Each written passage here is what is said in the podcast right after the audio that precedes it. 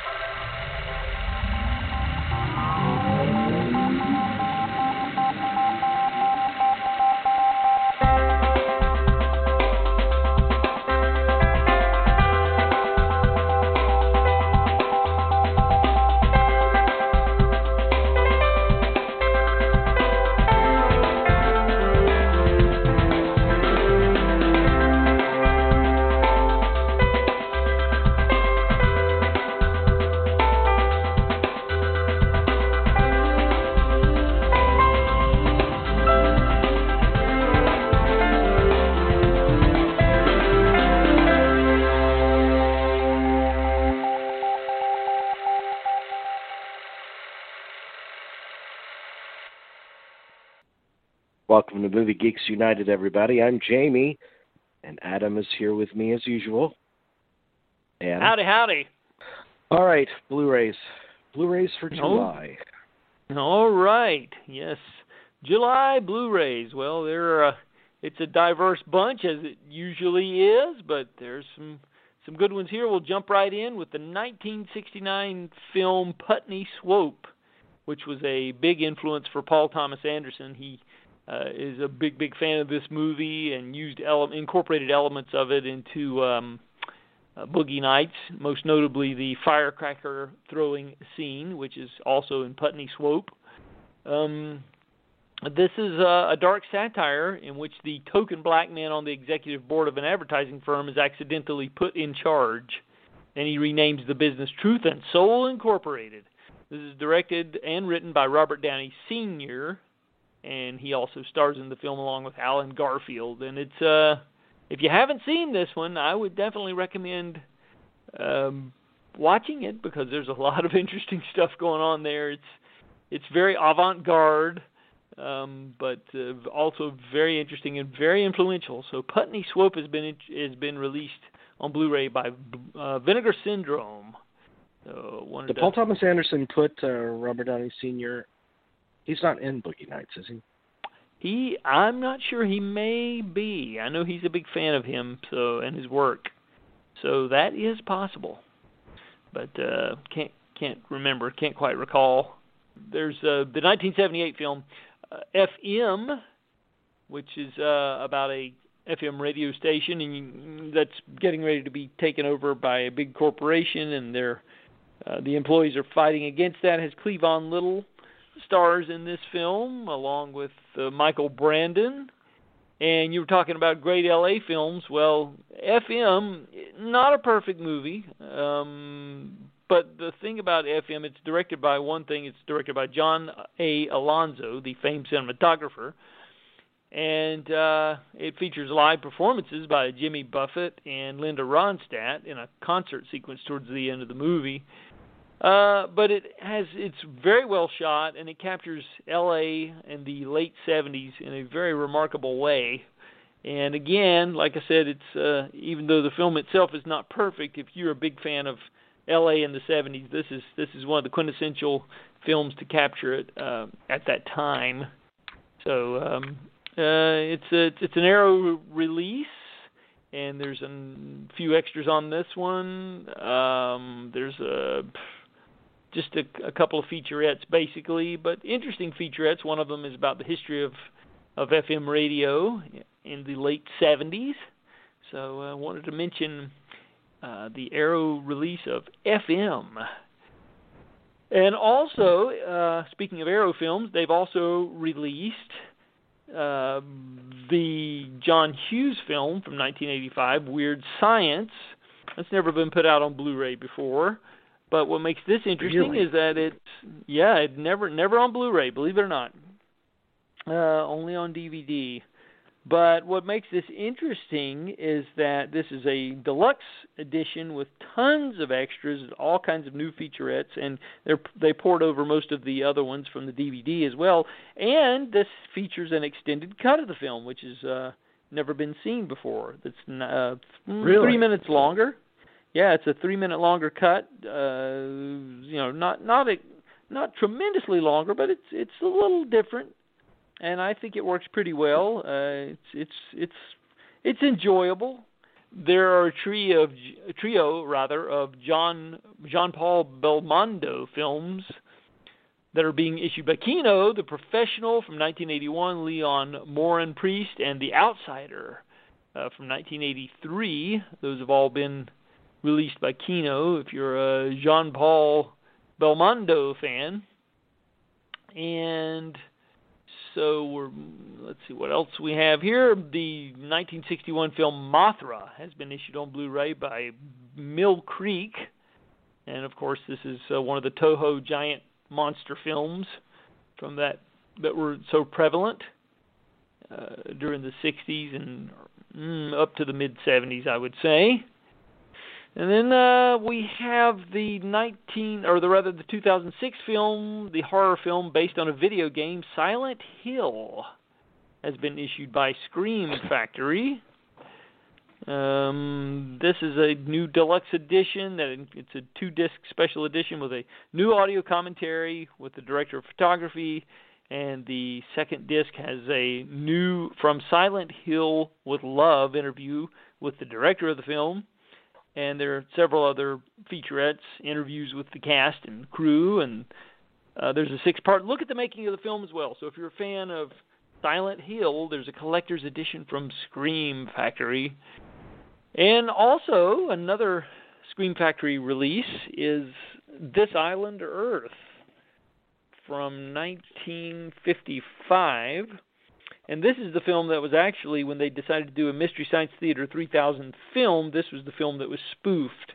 But it's actually uh, a good film. This Island Earth is pretty good, even though the Mystery Science Theater 3000 movie that spoofed it did did a pretty good job spoofing it. But it's it's a good movie. Uh, I think it is pretty solid science fiction from the from the mid 50s and uh, they say that it was two and a half years in the making. That was the big tagline when the movie came out. I'm not sure if that's true or not, but for whatever reason, anyway, the uh, the 2003 Hulk has been released in 4K or on 4K rather. This is the Ang Lee Hulk, mm. the one that people are still trying to forget. Anyway, uh, that has been issued. The uh, the 19 or the 2019 Pet Sematary has been paired with the 1989 Pet Sematary in a 4K special edition that includes both films. So that's out there from Paramount. And Criterion has issued uh, they are they've been doing a pretty good job putting out the films of Rainer Werner Fassbinder. He's the super prolific movie director who made 44 films by the time he was 37 years old uh, when he died of a overdose of cocaine and uh, barbiturates, uh, supposedly because he was couldn't sleep because he was overworked, and I wonder why. But anyway, uh, this is a trilogy of his films that are interconnected. They're called the BRD trilogy, and it's the marriage of Maria Braun, Veronica, Wa- Veronica Voss, I'm sorry, and Lola. These are new 4K restorations, uh, audio commentaries from 2003 include uh, one from Wim Wenders and the cinematographer Michael Ballhaus, who worked with Scorsese many, many times. Yeah.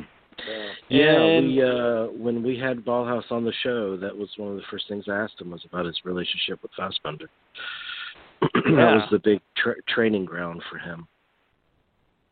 Yeah. And I yeah. think I think his dad his dad was in the movies uh, and as a kid, he spent time on uh, the sets of I think like Murnau, F, F.W. So. Murnau. Um, right. He t- talked about some of that. Yeah, this is a really nice box set. I got to tell you, if you are a fan of Fassbinder, there is a feature-length documentary on top of all the other things I just mentioned, the three films. There's a feature-length documentary from 1992 on his life and career called "I Don't Just mm. Want You to Love Me." And you also get a very rare conversation with Fassbinder himself from 1978 that was filmed for German television. So uh, there's a lot to like about this box set, the BRD trilogy featuring those three films. I wanted to make sure people knew about that one. And another Arrow Films release is The Loveless, which was Kathryn Bigelow's first film.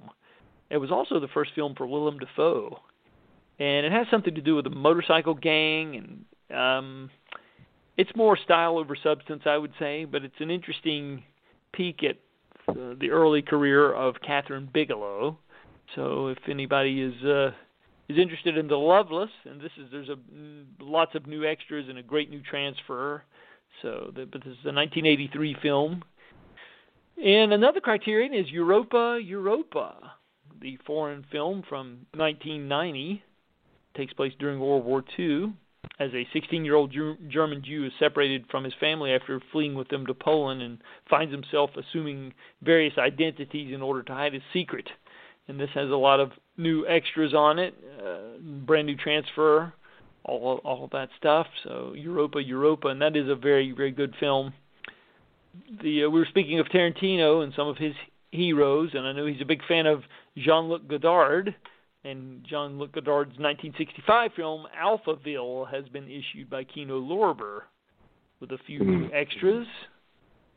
Um, that's one of his that's pretty highly regarded, but I have to admit I've never seen it. But anyway, really? uh, Alphaville, yeah, it has been issued. Well, Universal has issued the 1995 film Waterworld on disc in 4K. So anybody who wants a uh, a remastered Waterworld 4K, well, your wish has been granted. So that is uh, that's out there from Universal. Another Kino release is the 1945 film Dead of Night, and this is interesting because Dead of Night was one of the uh, I think it was the first horror anthology film ever, and still considered to be one of the one of the all-time best. And uh, Kino has issued it with some new a new commentary and a new a few new extras. Uh, from 1945, this film was um, was made and uh, it's 19 interesting. what? What year? 1945.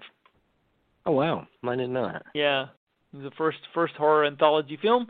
And interestingly enough, one of the directors on this film, each segment is directed by a different director, and one of them is Charles Crichton, who would later go on to do A Fish Called Wanda almost 40 years later. So huh. that's worth noting. Is a bit of trivia.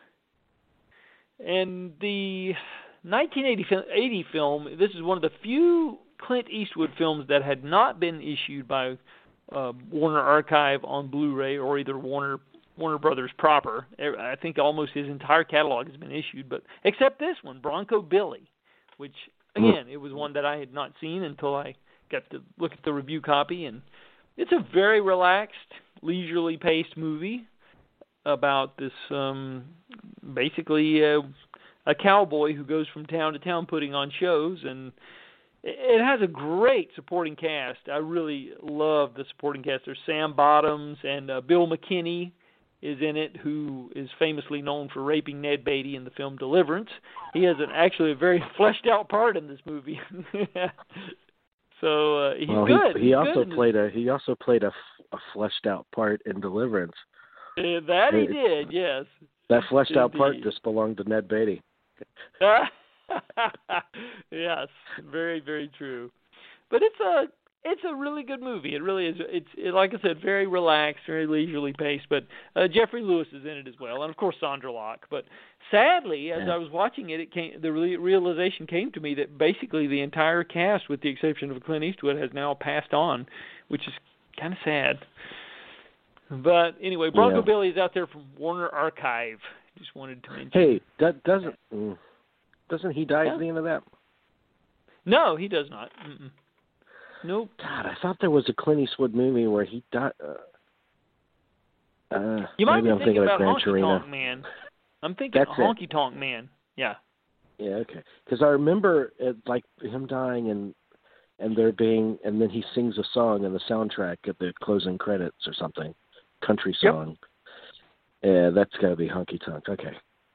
I think it does. Yeah, Marty Robbins actually has a the, the country singer Marty Robbins has a small part in that movie, and he actually was dead before it was released. He he, he died of a heart attack. So, the 1972 film, written and directed by Philip Kaufman, starring Cliff Robertson, Robert Duvall, Luke Askew, and R.G. Armstrong, and Donald Moffat, the recently deceased Donald Moffat. That's uh, the Great Northfield, Minnesota Raid from 1972. That is a Shout Factory released, one of the Shout Select, one of their Shout Select titles.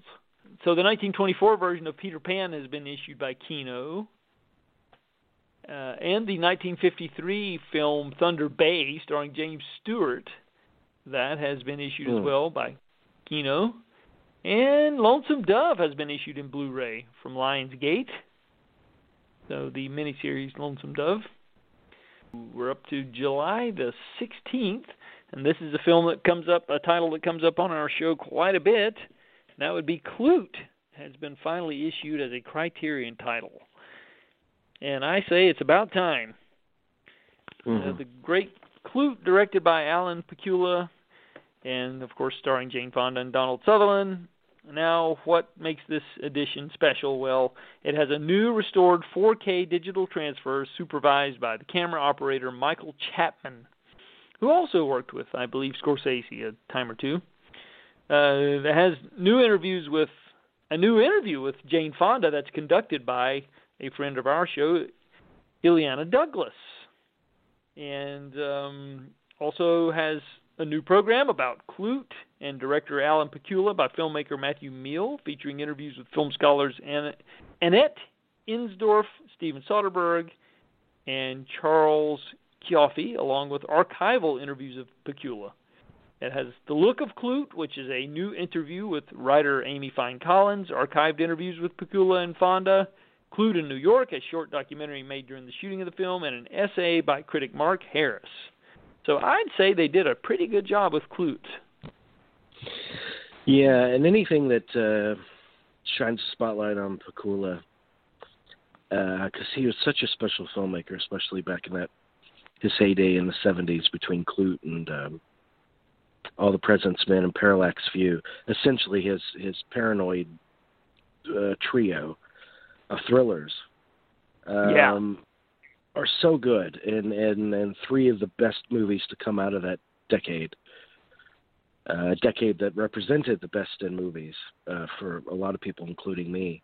But especially good in that in that Blu-ray is Illeana Douglas's interview with Jane Fonda. It's a, it's a it's a good conversation, and they go back and forth about their feelings about the character that she plays in the movie. You know, for instance, uh, Illeana Douglas will say, "My favorite moment is when you, go back to uh, Donald Sutherland's apartment and you're kind of seducing him, and and Jane Fonda says, "Really, that's my least favorite moment in the movie. Why would it be your favorite?" And they debate it wow. a little bit.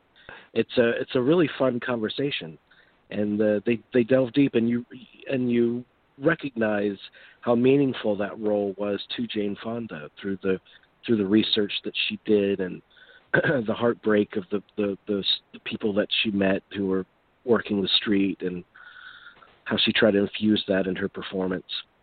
And within that, you you see what a what a remarkable filmmaker Pakula was for uh, wanting to make a movie about about that character. He really he really wanted to make it from a, a, a female perspective as much as he could because the movie isn't actually about Klute it's about Jane Fonda. And yeah, it's not, it's that's not right. about Donald Sutherland. Donald Sutherland is a secondary character. Mhm.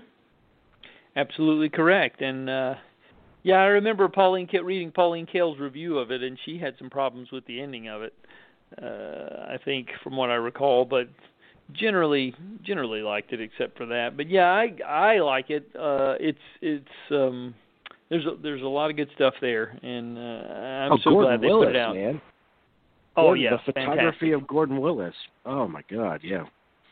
Yeah, that's fantastic, and shot in Panavision, of course, looks great. And you know the 2.39 aspect ratio, it just it's, it sings, man. But anyway, it sure does. So the 1943 film The Leopard Man which is uh, this is one of those films that was produced by Val Lewton and directed by Jacques Tourneur. the uh, the duo who also did the Cat People.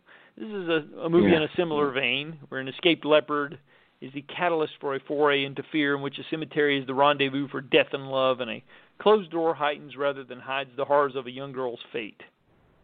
Um, anyway, uh, the Leopard Man's been issued by Scream Factory, and this has a new audio commentary with Constantine Nasr and audio commentary with filmmaker William Friedkin, another friend of the show, and What? theatrical trailer. Yeah, What? can you believe that? Sure does. There's an audio On the Leopard with, Man? Yes, on the Leopard Man. Obviously, he's a fan. So yeah, Wow. you never know, right? Does he think does he think it's a movie about the mysteries of faith? he might. That's what he I you know, I adore William Friedkin and there there is no one I'd rather hear talk at length about cinema. Uh he is one of the great raconteurs and tours and he's blessed us with about close to three hours of conversation in the history of the show. But um The Exorcist is a horror movie. And I, I, I- just feel it's kind of disingenuous whenever I hear him say, I never looked at it as a horror movie. I, I looked at it as a movie about the mysteries of faith. And I don't think the movie actually uh, invests in in questioning the mysteries of faith. Maybe I'm Mhm. wrong. But if you see something like Scorsese's Silence, that's a movie that is about the mysteries of faith. Uh, Yeah. I've never seen I've never seen Exorcist as as parallel to that. No, I agree. I agree. Yes, I, I it, it is a horror film. I mean, you know, you can uh, you can look at it however you want to, but it is a horror film. The horror elements are there, and the horror tropes and all that stuff. So, Yeah. so yeah, I mean, you made that you made that movie to scare the shit out of people. There's there's of course, yeah. you don't you don't just happen into that. I mean, there's no way around it. That's true. So, uh, yeah. Well, anyway, well, uh, anybody who's curious to know what William Friedkin thinks about the Leopard Man, go pick up that new Scream Factory Blu-ray. Uh, yeah, that would be that would be the number one selling point for me. Yeah. honestly. So, uh, and speaking of, uh, this is uh, we we normally don't delve into television, but I will mention this because I know there are people who listen to the show who remember this show fondly. Shout Factory has done a terrific job issuing Space 1999, starring, uh, Mm. of course, Martin Landau. Uh, the show, eh, it kind of it's it's it was it doesn't quite hold up to your childhood memories probably, but it's a fun show and they've done such a great job. They've remastered all of these episodes from the original uh, film elements, and they've just they've done a terrific job. There's uh, new interviews with actress Barbara Bain, who's on the show, and uh, some of the other uh, cast members and directors are also included. And there is a new interview with author John Kenneth Muir. So I think we know him as well. Oh, good. so anyway, that's the. Space 1990, yeah, Space 1999 deluxe edition of the mid 70s television series is uh that's a Shout Factory release, and they've done a great job Who- with that. So I wanted to Who did we bring on the show who is who who was related to Space 1999? Hmm. We didn't have Landau on, did we? No, we almost did because he was in. He did that movie. uh I can't remember. Lovely Still, the Alzheimer's Yeah, a- with uh, he and Ellen Burstyn. Right. And so we we interviewed the movie, too. director, and this is this is back when we used to do live shows. So we had the director Yes. come on at six six thirty, and we were supposed to have Landau as well, and that would have been such a great kick to have him on the show. But he was Mhm. his plane was delayed, so he was oh. up in the air in an airplane during that inter- interview segment, so he couldn't join us. Uh, Oh, man, but the actor that we did have was, uh, I think I'm right, wasn't Shane Rimmer in Space 1999? Mm, Hang on. I'm looking it up. We're not letting okay. Shane Rimmer, Space 1999, yeah. He played a Okay, character named. James Kelly. Okay. Cool. Uh, he right. came on our show because he was also in Doctor Strangelove, so that's what he was All right. coming on to talk about. Excellent. Well, very good. Well, uh, yeah, I didn't. I did not remember that. I did not remember that. Well, they're fans of Space 1999, so I just wanted to mention that it is out there. And Warner Archive has issued the musical Footlight Parade from 1933. That's one of their releases. And Arrow has released the 1993 film The Chill Factor. This is one I'm not really familiar with, Mm. I must admit. But I just wanted to. I remember the put it out title. The Chill Factory. Yeah. R- uh, Factor. Remind me who was in it. Oh, The Chill Factor stars Dawn Laurie, Connie Snyder, David Fields, Eve Montgomery, and Jim Cagle. And directed Wow. by Christopher Webster. Okay, The well, Exorcist meets- absolutely. It says The Exorcist meets the Winter Olympics in this tale of demonic possession and snowbound slashing from director Christopher Webster, the producer of Hellraiser.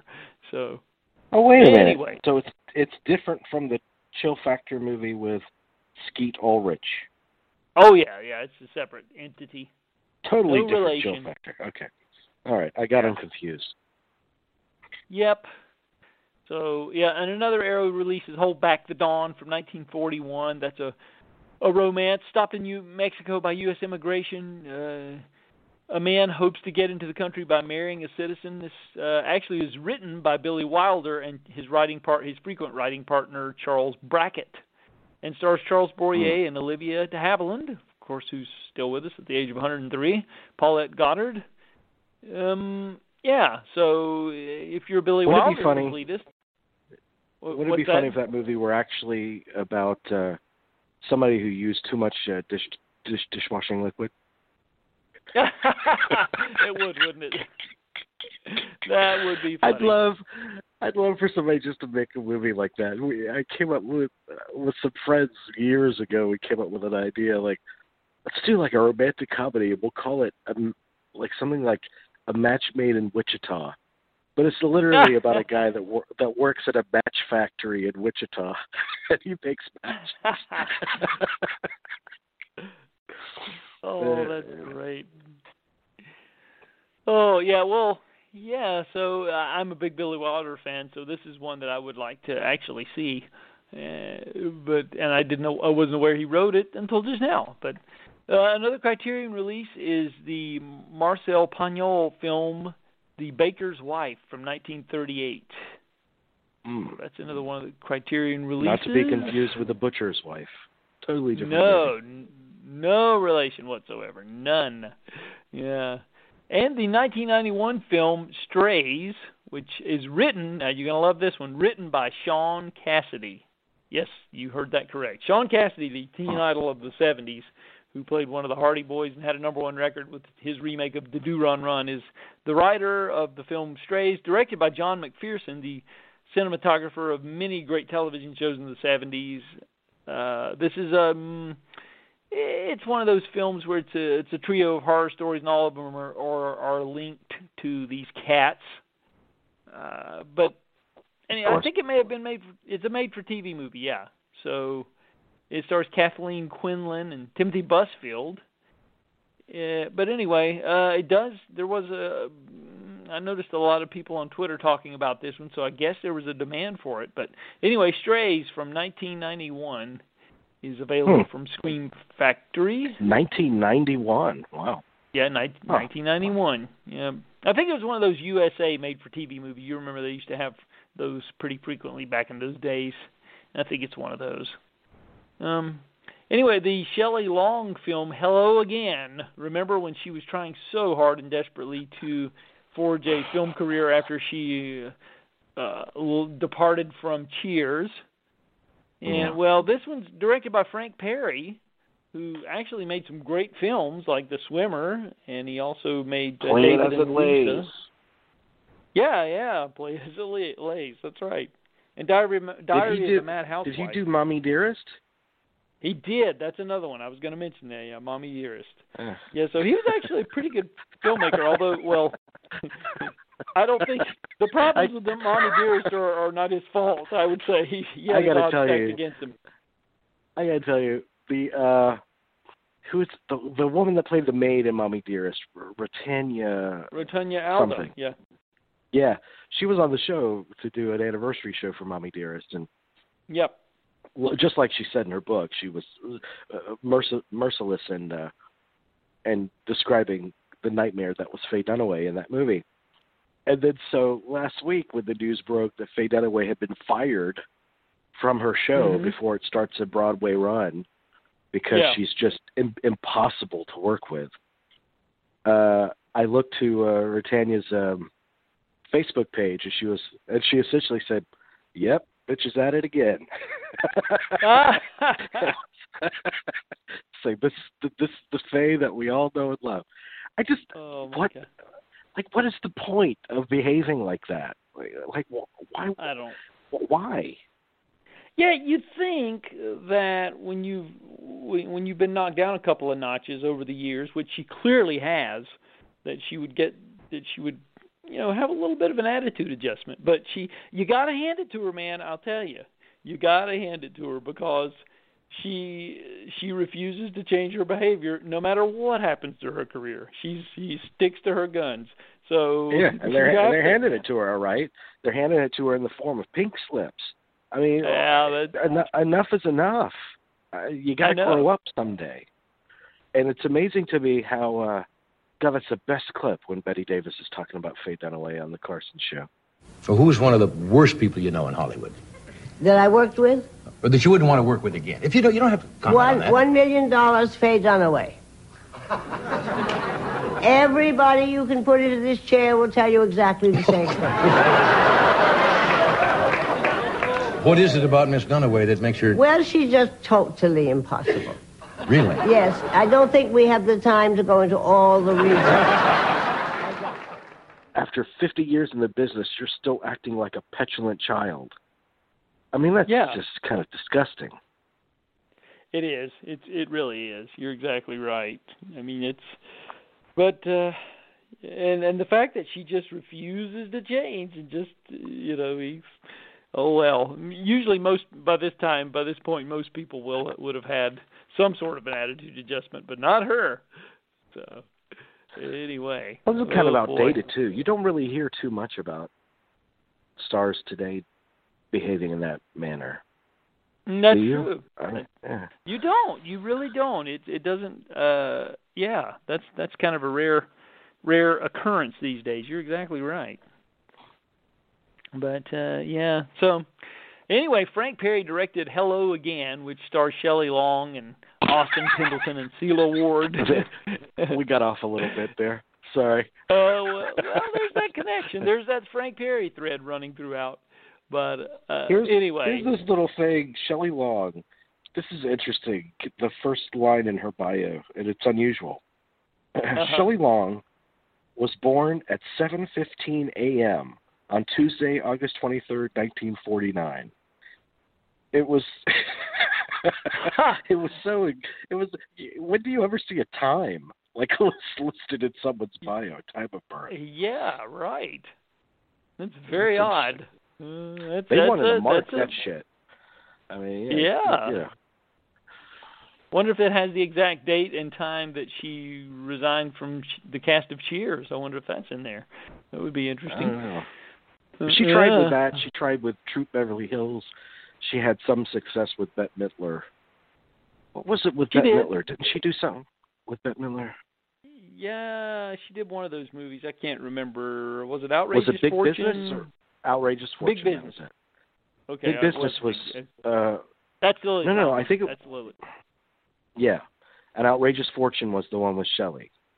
Yeah, I think you're right. Yep. hmm Yeah, she tried. She tried, but eventually, uh I think, and then she kind of did find a little bit of a groove there with the Brady Bunch movie. She was great in that, I have to admit. When she played Carol Yeah. Brady, she was a she was a dead ringer for it. Had all the mannerisms down. She she she was pretty good. I'll give her credit for that one. But um anyway, the 1977 film directed by Lucio Fulci is the Scorpion release. Uh, that is the psychic. A clairvoyant woman is inspired by a vision and smashes open a section of a wall in her husband's home and finds a skeleton behind it. She seeks to find the truth. And um, like I said, this is Jennifer O'Neill in one of her post uh, Summer of 42 roles. And anyway, if you're a Lucio Fulci fan, well, I, I guess there you go, the Psychic from 1977. And the 1999 film, oh, and Hello Again is a Kino release, by the way, as is this next title, Mumford, which was uh, the Lawrence Kasdan film written and directed by Kasdan after quite a bit of a Oh. layoff uh, in between films there. He came back and and then he had a long layoff after that, I think. Um, eh, for me, it was okay. I remember it got fairly good reviews, but I just was kind of lukewarm. I had a I had a tepid reception to it myself. But anyway, It was kind uh, of his Mumford, kind of his uh, attempt at a Capra-esque movie, wasn't it? It was, yeah, yeah. But uh, the shout the Shout Factory has issued Law and Order, a 1953 western with Ronald Reagan. Uh, I wanted to mention that for and let people know about that one. As and Kino has issued the 1985 film directed by Anthony Harvey, starring the unique teaming of Katharine Hepburn and Nick Nolte. Remember what a pair they were on screen? Grace Quigley. Quigley, yeah. Grace Quigley, yeah. Interesting. Yeah, the duo of Hmm. Hepburn and Nolte. What a great comedic duo. Uh, and I have to admit, I've never seen it, although I wanted to, so I, sh- I should. A couple of uh, Gregory Peck titles have been issued by Twilight Time this month. Uh, a duo of them. One is the J. Lee Thompson directed film The Chairman from 1969. And uh, this is, like I said, Gregory Peck doing it in an espionage thriller, and um, it's it's pretty good for its type. And then the other Gregory Peck title that we have from Twilight Time is the Fred Zinnemann film, Behold a Pale Horse from 1964. And both of these have the original theatrical trailer. The chairman has isolated music track and an audio commentary, two alternate scenes, and you know, like I said, the original trailer. And then there, the other Twilight Time release is 10 North Frederick from 1958. This stars Gary Cooper and Diane Varsi and Suzy Parker. And it's uh, about a small town lawyer wed to a cold, unloving wife, and he's pushed into politics and seeks solace in a rejuvenating romance with a younger woman. Uh, pretty good film actually for a late 50s melodrama type thing. And it uh, also has an isolated music track. So those are your Twilight Time releases for the month, and those are limited to 3,000 units each. So get them while you can. And uh, another sh- uh, Scream Factory release. Uh, they last month they did the Universal Horror Collection Volume One, which included four titles with Lugosi and Boris Karloff. This one has four more titles. These uh, have different stars in them uh, outside of Lugosi and Karloff. This is Murders in the Zoo, The Mad The Mad Doctor of Market Street, The Strange Case of Dr. X, and The Mad Ghoul. All these are, like I said, Universal titles, and this is called the Universal Horror Collection Volume 2. It's a nice little box set there. And we have mm, the 1980 film Terror Train with Jamie Lee Curtis. That's been issued by Scorpion Releasing in a new deluxe edition, new transfer, and all that. It was previously issued as a two disc set from Scream Factory, which has now gone out of print and is going for upwards of sixty to eighty dollars at the on those places where you get that sort of thing. Um, the 1984 version of 1984 has been issued by Criterion. It stars John Hurt and Richard Burton. And I think it was his last film. Directed by Michael Radford, based on the, of course, the famed novel, the George Orwell novel. And this has previously been issued by Twilight Time. It's been out of print for some time, but uh, Criterion's gussied it up with all kinds of new extras and new transfers and all that. And it's uh, quite quite a prescient film, I guess. The more and more so as the years go on. Do the Right Thing has been issued by Criterion finally for its 30th anniversary release. It's a nice package here with great new transfers, director approved transfers, and um, just uh, all kinds of uh, new extras that were missing from previous editions. And they say the bump in quality is pretty significant. uh, in terms of the quality of the transfer. So if you're a fan of Do the Right Thing, you know it, it might be worth seeking out. The 1949 film Criss Cross with Burt Lancaster, Yvonne De Carlo, and Dan Duryea has been issued by Shout Factory. And here's one that we talk about from time to time as well. The Doors has been issued in 4K. Oliver Stone's The Doors, and this is uh, being labeled as the final cut, and it is three minutes shorter than the original theatrical cut. So, uh, yeah, I don't quite understand that either. But um, Oliver Stone says that uh, he feels like there was some redundancy in some of the scenes in a, in a scene toward the end of the film, so he trimmed it by three minutes. I don't know what scene that is. The whole, I can't the whole tell you. damn the whole damn movie is redundancy. it's just Jim Morrison acting like a like a bastard for two and a half hours. It, it pretty much is, but I don't know. There's not much to it as far as uh, character development or anything like that. But it is such a, a, a just an intense visceral experience. I, I do respond to it from that from a technical level. The um, Robert Richardson, we brought him up earlier with Once Upon a Time in Hollywood, and he's just at the top of his game with that movie. And I just, I don't know, from a from a technical perspective, it is pretty impressive achievement. I think so. Uh, it's one of those movies I think so too. bag. I think those co- those concert crowd scenes are pretty great. I think the Yes. movie. I've always thought the movies, in terms of content, was most successful in its portrait of that time yeah, and and how that culture could be so enamored with someone like Jim Morrison. But as a Mhm. biography of Jim Morrison and the Doors, outside of the scene where you, they're working through Light My Fire and you see the creative process at work, I just thought it was so monotonous. Uh, it's like what's Oh, so yeah. special about what's so special about this guy? And I guarantee Morrison had more layers than what Oliver Stone allowed him in the Doors.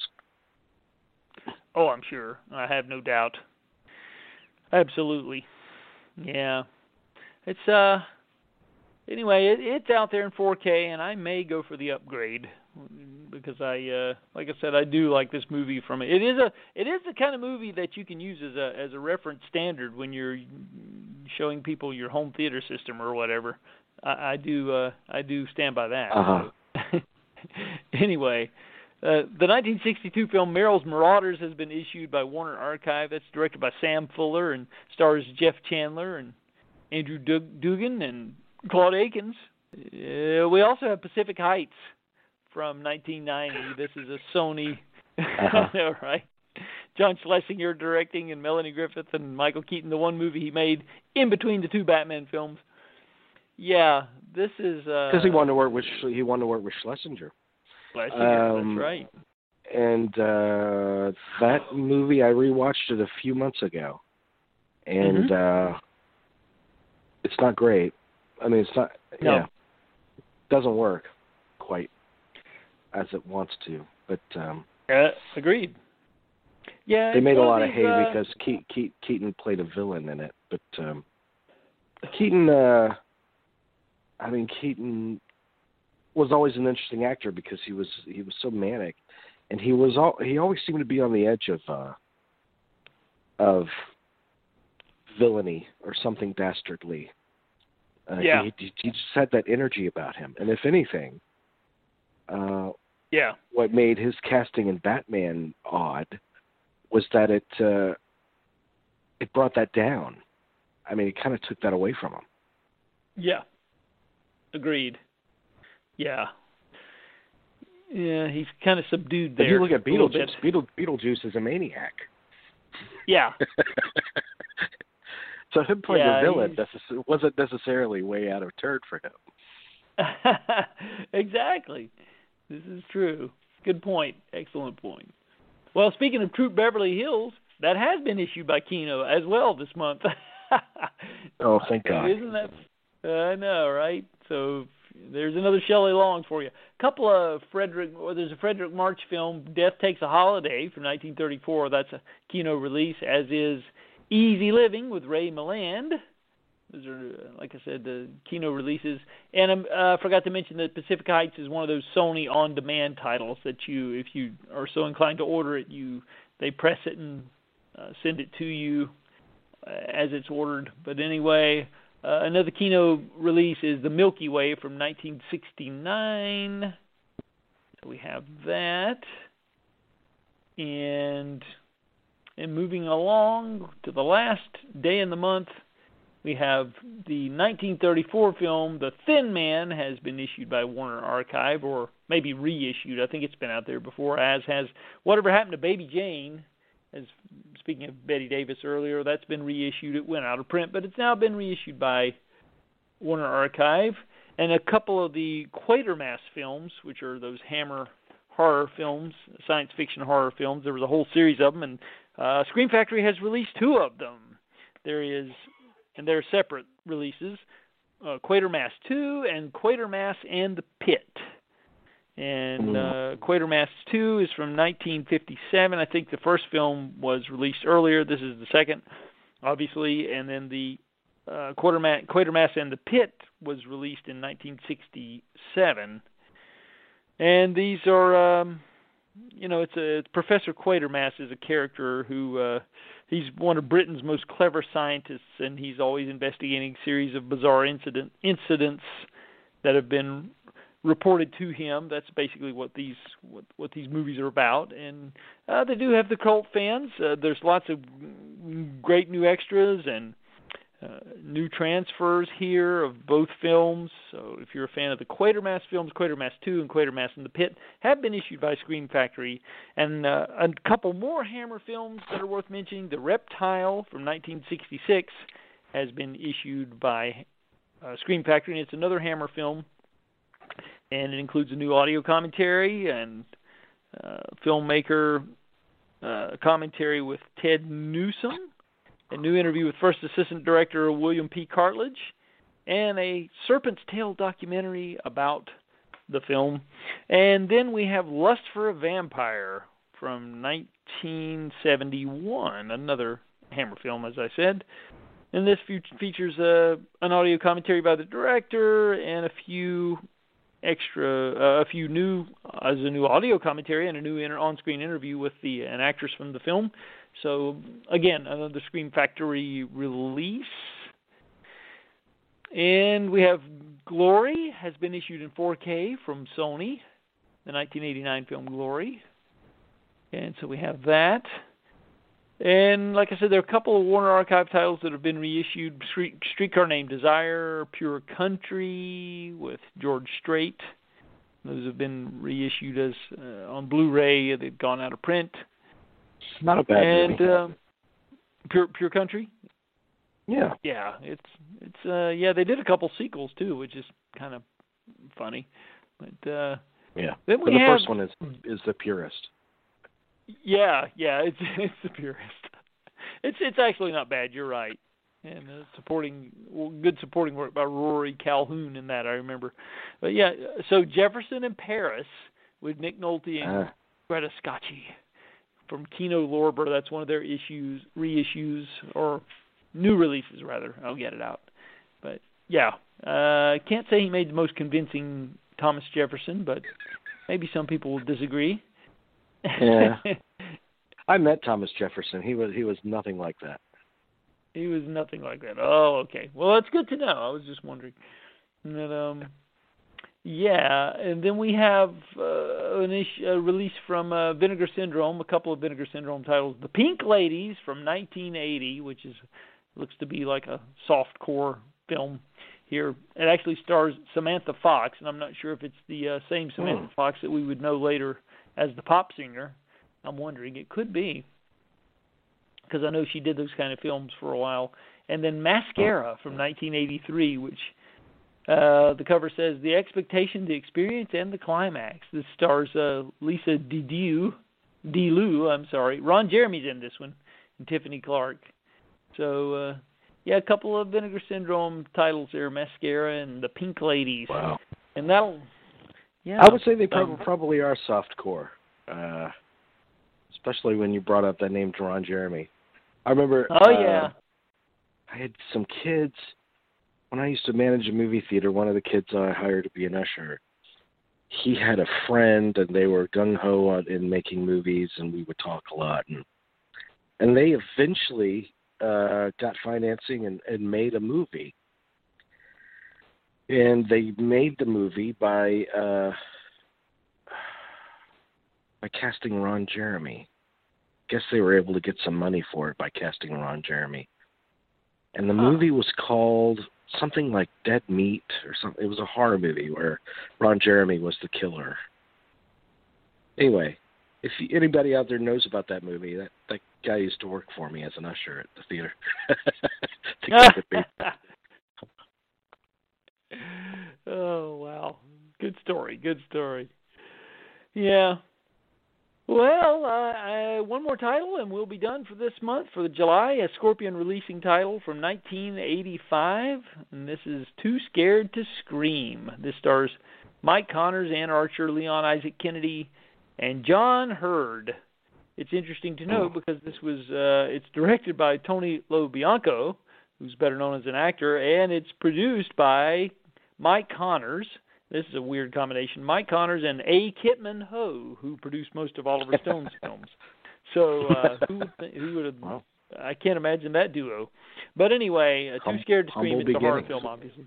Exactly.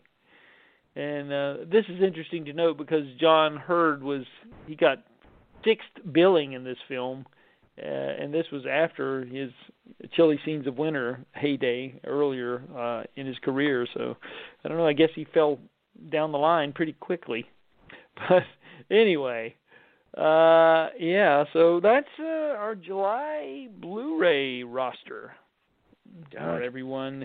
You listen, you listen to Dean's interview with John Heard. It's the most depressing thing you've ever heard. Oh, it, yeah, it really is. Yeah, I agree. It's, it's really he, sad. John Heard, he really beat himself up. Yeah, he sure did. Yeah, no, no, he was he was a great he was a great actor. I mean, you know, he really was.